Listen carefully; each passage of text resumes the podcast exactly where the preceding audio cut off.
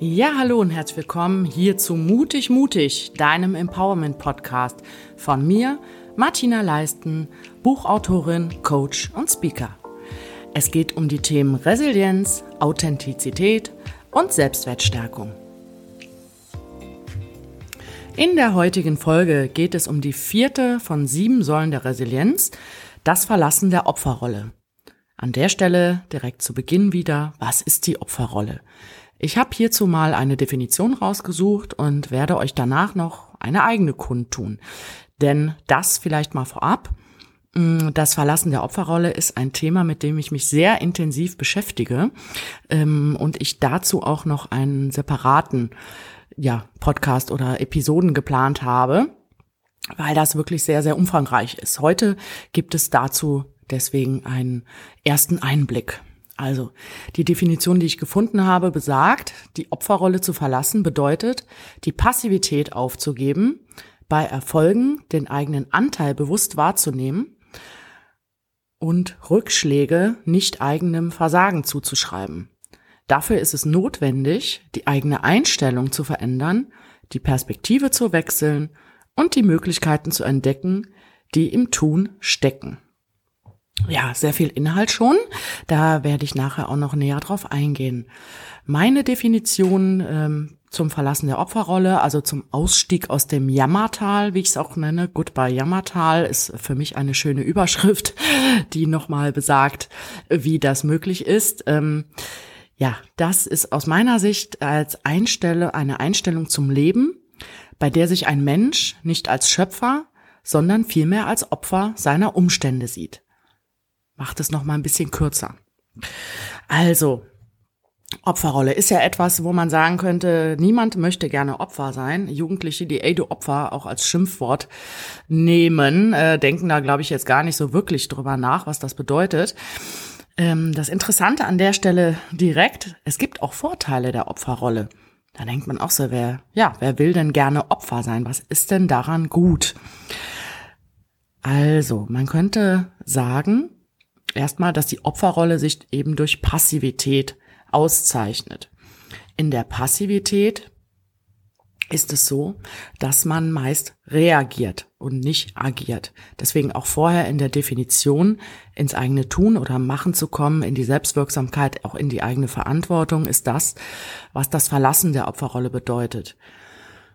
Passivität ist etwas, ähm, was dazu ja auch verhelfen kann, durch die Reaktion vielleicht auch nicht unbedingt eine eigene Entscheidung treffen zu müssen.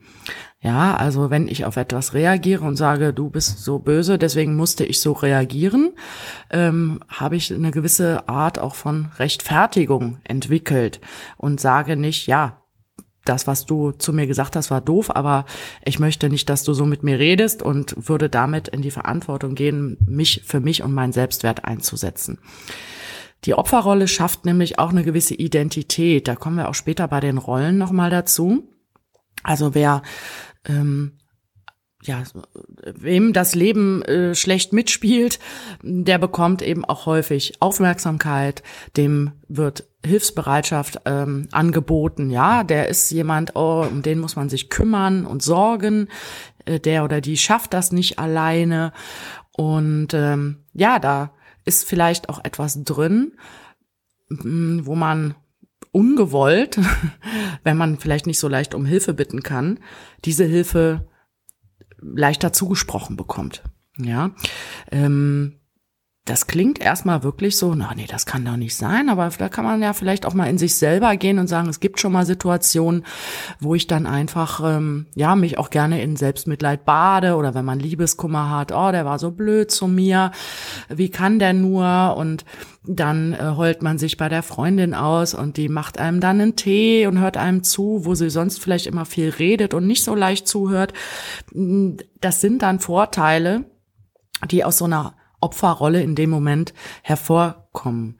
Und an sich ist da ja auch nichts Schlechtes dran. Also das ist natürlich manchmal so, dass man ähm, wirklich auch widrigen Umständen ausgesetzt ist und dann erstmal auch hilflos ist und Hilfe benötigt. Da spricht ja nichts dagegen. Die Frage ist, entwickelt sich das zu einem ja chronischen Zustand oder gerät man in den Jammermodus, wie ich das nenne, ja? Also dass man nicht nur latent unzufrieden ist, sondern ja, die Welt ist gegen mich und weil die alle so böse sind, kann ich gar nicht ins Handeln kommen und ähm, niemand liebt mich sowieso und so weiter. Ne? Das ist ja oft eine Verkettung auch in verschiedenen Lebensbereichen. Ne? Da ist man dann nicht nur unzufriedener Single, sondern vielleicht auch noch arbeitslos, hat Streit mit der Familie und ähm, hat Rückenschmerzen, weil man sich nicht bewegt und keinen Sport machen kann oder will. Also da kommt einiges zusammen. Und es ist auch ein sehr heikles Thema. Da reagieren eben auch viele schon mal gerne etwas gereizt darauf. Weil, wie gesagt, Vorteile einer Opferrolle möchten sich die wenigsten auch gerne eingestehen auch eine gewisse Macht über den Täter. Das klingt jetzt erstmal krass, ja. Also wenn man Opfer ist, dann ähm, bekommt man natürlich mehr Hilfe oder Aufmerksamkeit und da sagt dann auch jeder, ja, ja, das war doof, das war ungerecht. Mm, und somit ähm, ist es auch oft ein Vorteil der Opferrolle, äh, so eine gewisse moralische Überlegenheit zu haben. Ne, so, ähm, wenn du mir Unrecht tust, dann bist du ein böser Mensch. Mm, genau, es hat eine gewisse Form der Bewertung. Das aber ne, nur mal vorab als kleiner Einstieg. Ich habe ein paar Charakteristika des Jammermodus für mich herausgeschrieben, also für euch. Und ähm, da geht's dann eben auch darum, in dieser Opferrolle, ähm, was häufig ja für Verhaltensweisen gezeigt werden. Das ist dann einmal Selbstmitleid, was ich gerade schon gesagt habe, oder Liebeskummer oder einfach, ja, wo man auch sagen könnte, auch Menschen, die Burnout oder Depressionen haben, die haben natürlich auch in gewisser Form Selbstmitleid, die müssen aber deswegen keine Opfer sein. Ne? Also ist immer die Frage, was resultiert aus diesem Selbstmitleid. Ähm, man vergleicht sich viel, fühlt sich äh, minderwertiger. Dadurch kann sich auch das Gefühl der Hoffnungslosigkeit einstellen. Ungerechtigkeit, Fairness ist da natürlich auch ganz, ganz wichtig. Also ne, die Welt ist ungerecht, ähm, Geld stinkt und ja, was weiß ich. Äh, Selbstgerechtigkeit wiederum, also dass man ja tatsächlich sagt, ähm, dies und das äh, kann ich halt nicht anders, dann äh, reagieren die Leute so und so und da ähm, bin ich jetzt aber ganz arm dran deswegen. Ne? Also da, das ist so ein Faktor, der wird auch gar nicht so gerne angenommen. Ausreden. Ausreden. Es gibt Könige und Königinnen der Ausreden. Also warum äh, man dies und das noch nicht erledigt hat, kann man sich selber auch schönreden. Oder anderen stundenlang erklären, warum es einfach nicht läuft und äh, warum ja auch die und oder jene Möglichkeit für einen nicht umsetzbar sind. Es gibt natürlich auch immer wieder mh, hm, realistische Gründe dafür, aber Ausreden sind etwas, wodurch man auch Entscheidungen von sich wegschiebt, ja, und einfach in einem bestimmten Zustand verharrt.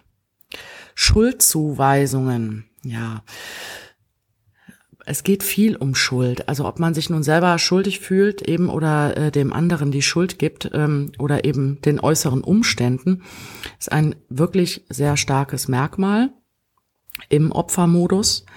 Ähm, und die Bequemlichkeit. Die Bequemlichkeit, die wiederum mit den Ausreden zusammenhängt. Ja, das mal so als erste Übersicht. Da kann man sich ja selbst einfach nochmal reflektieren und sich fragen, ja, in welcher Situation war ich denn schon mal, wo ich mich ungerecht behandelt gefühlt habe? Habe ich dann da mich in Selbstmitleid gebadet oder war ich eben selbstgerecht oder war es mir wichtig, dass ich irgendwie das Gefühl hatte, dass der andere schuld ist? Und dann auch die Frage, was ist daraus resultiert? Ne? Wir sind ja bei den Säulen der Resilienz sehr viel auch durch Lösungsorientierung, Akzeptanz, Optimismus und die anderen noch zu erwähnenden Punkte dabei zu gucken, wie kann ich in die Selbstwirksamkeit gelangen? Ja, wie kann ich gestärkt nicht nur durch Krisen gehen, sondern auch durch das ganz normale Leben? Und da hilft es zu erkennen, ähm, ja, dass man auch vielleicht eigene Schattenseiten hat. Ja, dass man vielleicht auch mal es genossen hat, bemitleidet, betüdelt zu werden und gepempert zu werden, wie man so schön auch sagt. Also von daher hilft das nochmal für die eigene Reflexion. Wie zu Anfang auch schon erwähnt, ähm, geht es jetzt darum, um die Frage, ja, wie äußert sich die Opferrolle eigentlich im, ich nenne es mal, sozialen System oder in, in sozialen Gefügen? Ja, vorhin schon gesagt, also wenn jemand ähm, da vielleicht auch in einer Opferrolle verharrt, könnte es sein, dass er mehr Aufmerksamkeit bekommt und dadurch auch eine gewisse Rolle einnimmt. In familiären Systemen gibt es da so ein paar Begrifflichkeiten. Ähm, die kann man sich auch mal generell anschauen. Also wer hat da welche Funktion? Ähm, das Sorgenkind zum Beispiel, ja, äh, das Nesthäkchen oder das schwarze Schaf, der große Bruder, die große Schwester oder die Elternrolle einzunehmen. Und jede Rolle birgt in sich auch schon Potenzial für Opferbewusstsein oder das Gefühl, ungerecht behandelt zu werden oder etwas wiederum übernehmen zu müssen, wofür man noch gar nicht bereit ist. Ne, man könnte ja jetzt als erstes sagen, ja, ach, das Sorgenkind, das ist bestimmt äh, die Rolle, in der man ja am meisten in der Opferrolle verharrt. Muss nicht unbedingt sein, ne? Denn auch das schwarze Schaf, also ähm, das von außen betrachtet ja dann eben stigmatisiert wird, mh, mm, immer alles falsch zu machen oder der Familie Unrecht zu tun, kann sich ja auch als Opfer fühlen. Manche rebellieren dann wiederum und sagen, hier, ihr seid alle doof, ihr seid die Opfer, ne? Ihr seid die Blöden. Aber ähm, ja, auch das Nesthäkchen, das immer wieder, wie würde ich das definieren? Als Nesthäkchen wird man so ein bisschen mh, mm, ja in den Vordergrund gestellt. Äh, das Nesthäkchen macht alles richtig.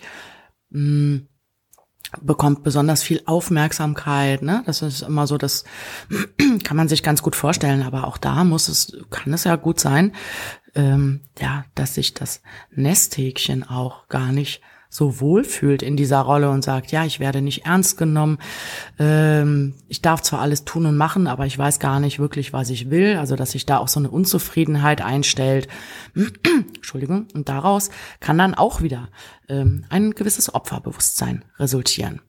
Ja der große Bruder oder des äh, die große Schwester, das ähm, verant die verantwortlicheren Rollen, die wiederum auch, wenn die einem auferlegt wurden, als Ausprägung haben können, dass man äh, sich damit nicht wohlfühlt. Und es geht immer auch mit einem nicht wohlfühlen oder äh, etwas nicht Ausdruck verleihen zu können.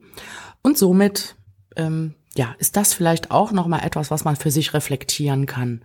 Na, also ich selbst ähm, glaube schon, dass ich lange Zeit ähm, sowohl Nesthäkchen als auch Sorgenkind war in meiner Familie. Also durch meine Privatinsolvenz eben war ich dann mehr das Sorgenkind und als kleines Kind ähm, mehr das Nesthäkchen. Das hat dann wiederum vielleicht auch ähm, ja zu jetzt nicht Neid meiner Schwester oder sowas geführt, aber das, das ähm, hat natürlich immer Ausprägung auch auf andere Familienanteile. Ne? So dass, wenn der Vater ähm, mich als Nesthäkchen jetzt in den Vordergrund gehoben hat, äh, meine Mutter dann zum Beispiel vielleicht auch hätte sagen können, ja, sag mal, ähm, sie hat doch noch eine Schwester, warum, warum stellst du sie so in den Mittelpunkt? Also das hat vielerlei Auswirkungen und da könnt ihr ja mal für euch schauen. Und es geht ja nicht nur um die familiären Systeme, denn gewisse Rollen ähm, belegt man ja auch weiterhin im Erwachsenenalter, im Arbeitsleben, in der Beziehung. Ne? Also, dass man da vielleicht auch nochmal für sich schaut, wo kann ich da für mich, ja, vielleicht einfach was feststellen. So, ähm, ja, das, der Ausstieg aus der Opferrolle, das war jetzt vorhin etwas, also erstmal geht es um das Bewusstwerden und Wahrnehmen. Ja, auch ehrlich zu sich selber zu sein und zu sagen, okay, ja, bin ich manchmal vielleicht ein Opfer, auch wenn ich es gar nicht sein will. Mm, und wie komme ich da raus? So, und da hatten wir vorhin bei der Definition dieses ähm, einmal im, im ersten Anteil zu sehen, okay, es geht darum, Passivität aufzugeben, also in die Aktivität zu gelangen, dazu gleich noch mehr, ähm, bei Erfolgen den, eigenen Anteil auch bewusst wahrzunehmen. Das finde ich auch einen schönen Punkt, denn häufig ist das so, ja, ach, das, ja, das war doch total leicht, da habe ich doch nichts für getan oder mh, mm, nö, nö, das waren die anderen, mir wird ja gar keine Anerkennung zugesprochen, dass das so gut gelaufen ist oder man nimmt das eben selber nicht so wahr. Und das ist wichtig, ähm, da eben auch hinschauen zu können und das wahrnehmen zu können. Denn das geht dann auch wiederum in Richtung Dankbarkeit und Selbstanerkennung, dass man dann einfach sagt, okay, ich kann etwas bewirken, ich kann etwas erreichen. Ne, und bei Erfolgen geht es nicht nur um berufliche Erfolge. Und Rückschläge nicht dem eigenen Versagen zuzuschreiben, ist natürlich etwas, was ich persönlich auch aus meiner eigenen Historie sehr gut kenne. Nur weil ich versagt habe, bin ich kein Versager. Hat sich ja aus meinem Scheitern entwickelt. Das war ein langer Prozess, denn ich habe ähm, ja mein, mein Scheitern mit meinem eigenen Laden mir selber nur zugeschrieben und mich dadurch total abgewertet. Und das ist sehr, sehr wichtig, dass man das eine von dem anderen trennt.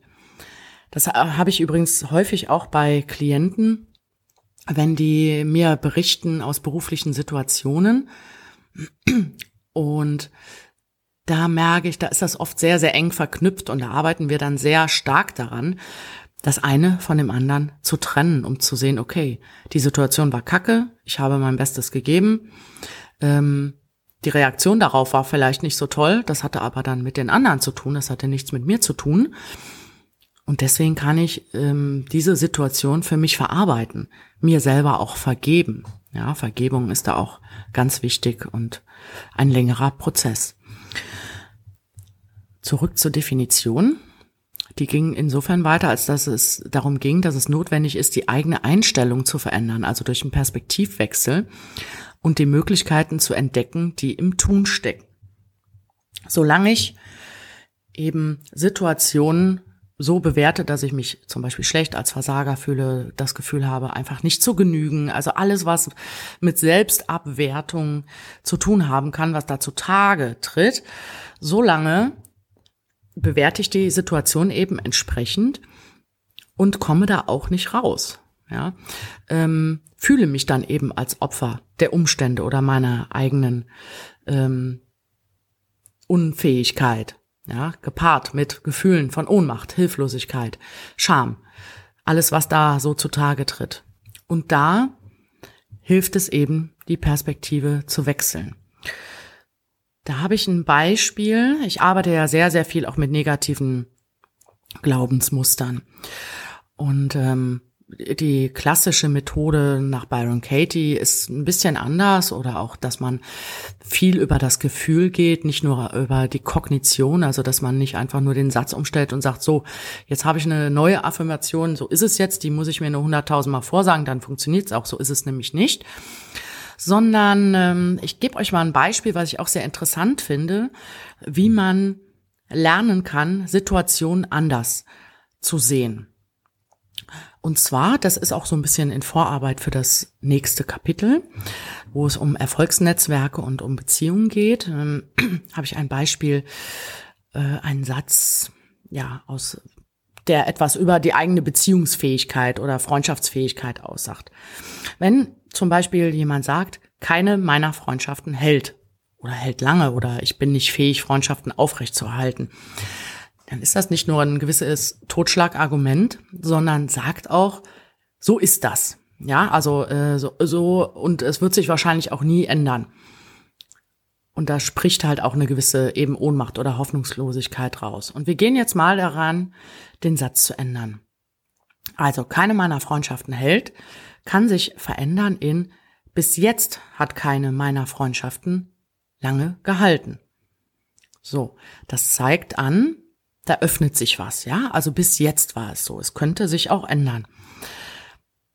Dann kann man den Satz noch ergänzen durch ein, da ich nicht die richtigen Freunde gefunden habe oder da ich in einer Umgebung gelebt habe, wo es schwierig war, äh, passende Freunde zu finden.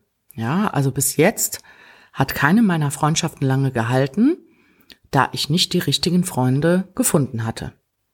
Das ist auch nochmal eine Änderung, Erklärung. Und dann kann man daraus machen, ich kann eine Freundschaft halten, wenn ich die richtigen Freunde finde. Ja, oder indem ich die richtigen Freundschaften finde, äh, indem ich die richtigen Freunde finde, kann ich eine Freundschaft halten. Mein, indem ich kann ich, habt ihr ja jetzt auch schon ein, zweimal gehört. Das heißt, dort erscheint auch quasi schon der erste Lösungsansatz. Ja, ich erweitere das, was bisher unmöglich erschien, in Stein äh, zementiert war und äh, erweitere es, öffne mich. Daraus resultiert dann letztlich, ich kann Freundschaften halten. So. Jetzt stellt sich die Frage, glaube ich das dann? Ne? Also es ist ja nicht so, dass ich einfach nur diesen Satz so schnell umstelle. Ne? Keine meiner Freundschaften hält, ich kann Freundschaften halten. Das Interessante an diesem Prozess, den man auch natürlich gerne begleiten lassen kann und da nochmal tiefer in die einzelnen Punkte reingeht, weil sich da ja natürlich auch Widerstände melden, ja, ähm, ist, ähm, ja, dass der Weg dahin auch eine gewisse Erklärung für das eigene Gehirn war, um umdenken zu können. Ja, denn wenn ich einfach nur einen Satz ins Positive umdrehe, habe ich keine Erklärung. Besser noch, wenn da das Gefühl auch mit reinspielt. Was fühle ich, wenn ich das Gefühl habe, ähm, ich kann eine Freundschaft halten, wenn ich die richtigen Freude, Freunde finde? Spüre ich dann Freude oder Zuversicht oder anders? Bis jetzt hat keine meiner Freundschaften lange gehalten. Da kann ja auch sein, dass dann auch Traurigkeit hochkommt und dass man sich dann denkt, ach Mensch, das ist doch eigentlich schade. Ne? Ähm, das fühlt sich auch nochmal ganz anders an als der erste Satz. Ne? Gut, also das als Möglichkeit, in den Perspektivwechsel zu gehen anhand konkreter Beispiele. Zum Abschluss hin geht es noch darum, die Vorteile der eigenen Aktivität zu erkennen, ja? Also da auch wahrzunehmen, wo bin ich passiv, wo reagiere ich und wo könnte ich aktiv werden. Das ist natürlich durch neues Denken, neues Sein und neues Handeln möglich.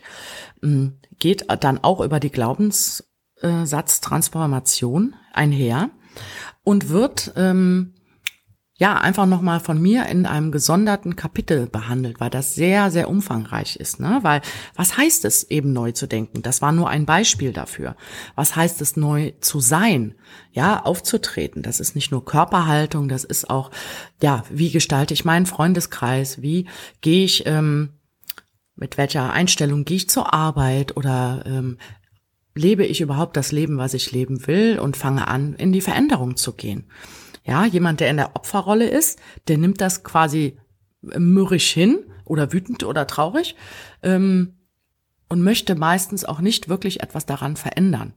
Ja, weil, weil man denkt, man hat keine Handlungsmöglichkeiten oder nicht weiß, wie es geht.